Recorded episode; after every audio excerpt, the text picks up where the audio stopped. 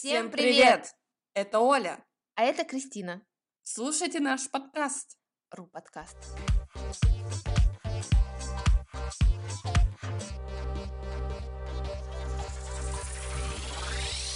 Оля, привет. Привет, привет.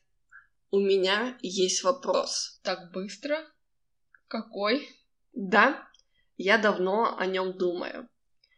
Ты чувствуешь себя психологически плохо, когда ты лежишь и ничего не делаешь? Да.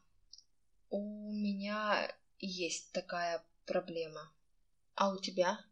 Мне кажется, у каждого человека или есть, или была такая проблема. Да, согласна. Интересно, почему? В какой момент жизни мы начинаем думать, что отдых — это плохо?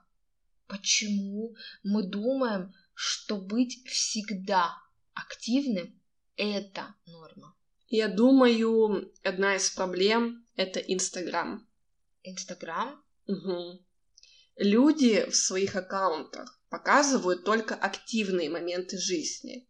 Как они путешествуют по другим странам, как делают свой бизнес. Да, да.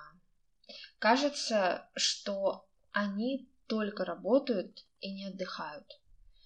И ты начинаешь думать, я должен всегда работать. А в жизни все не так. Ты знаешь правила?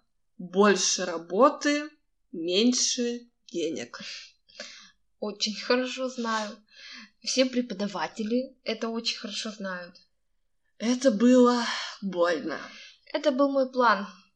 Одни люди в Инстаграме не показывают, как они лежат и ничего не делают.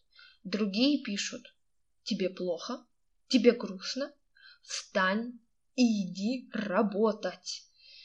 Нельзя чувствовать себя плохо, нельзя болеть. Да, да. Вторая причина – это семья.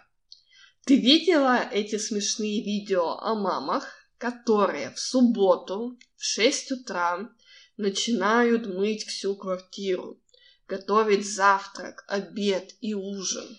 Ты сейчас рассказала обычный выходной моей мамы. Все мамы одинаковые. Да. А если ты встанешь не в 6 утра, а в 7, то будет конфликт. Никакой помощи в этом доме. Конечно, мама у вас домохозяйка. Оля, каждый ребенок в России слышал эту фразу.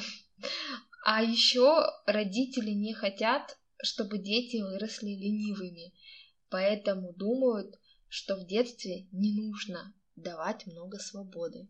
Да, больше свободы, хуже характер. Значит, родителям надо пойти к психологу.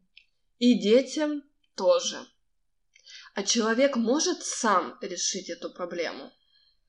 Да, но для этого нужно много времени.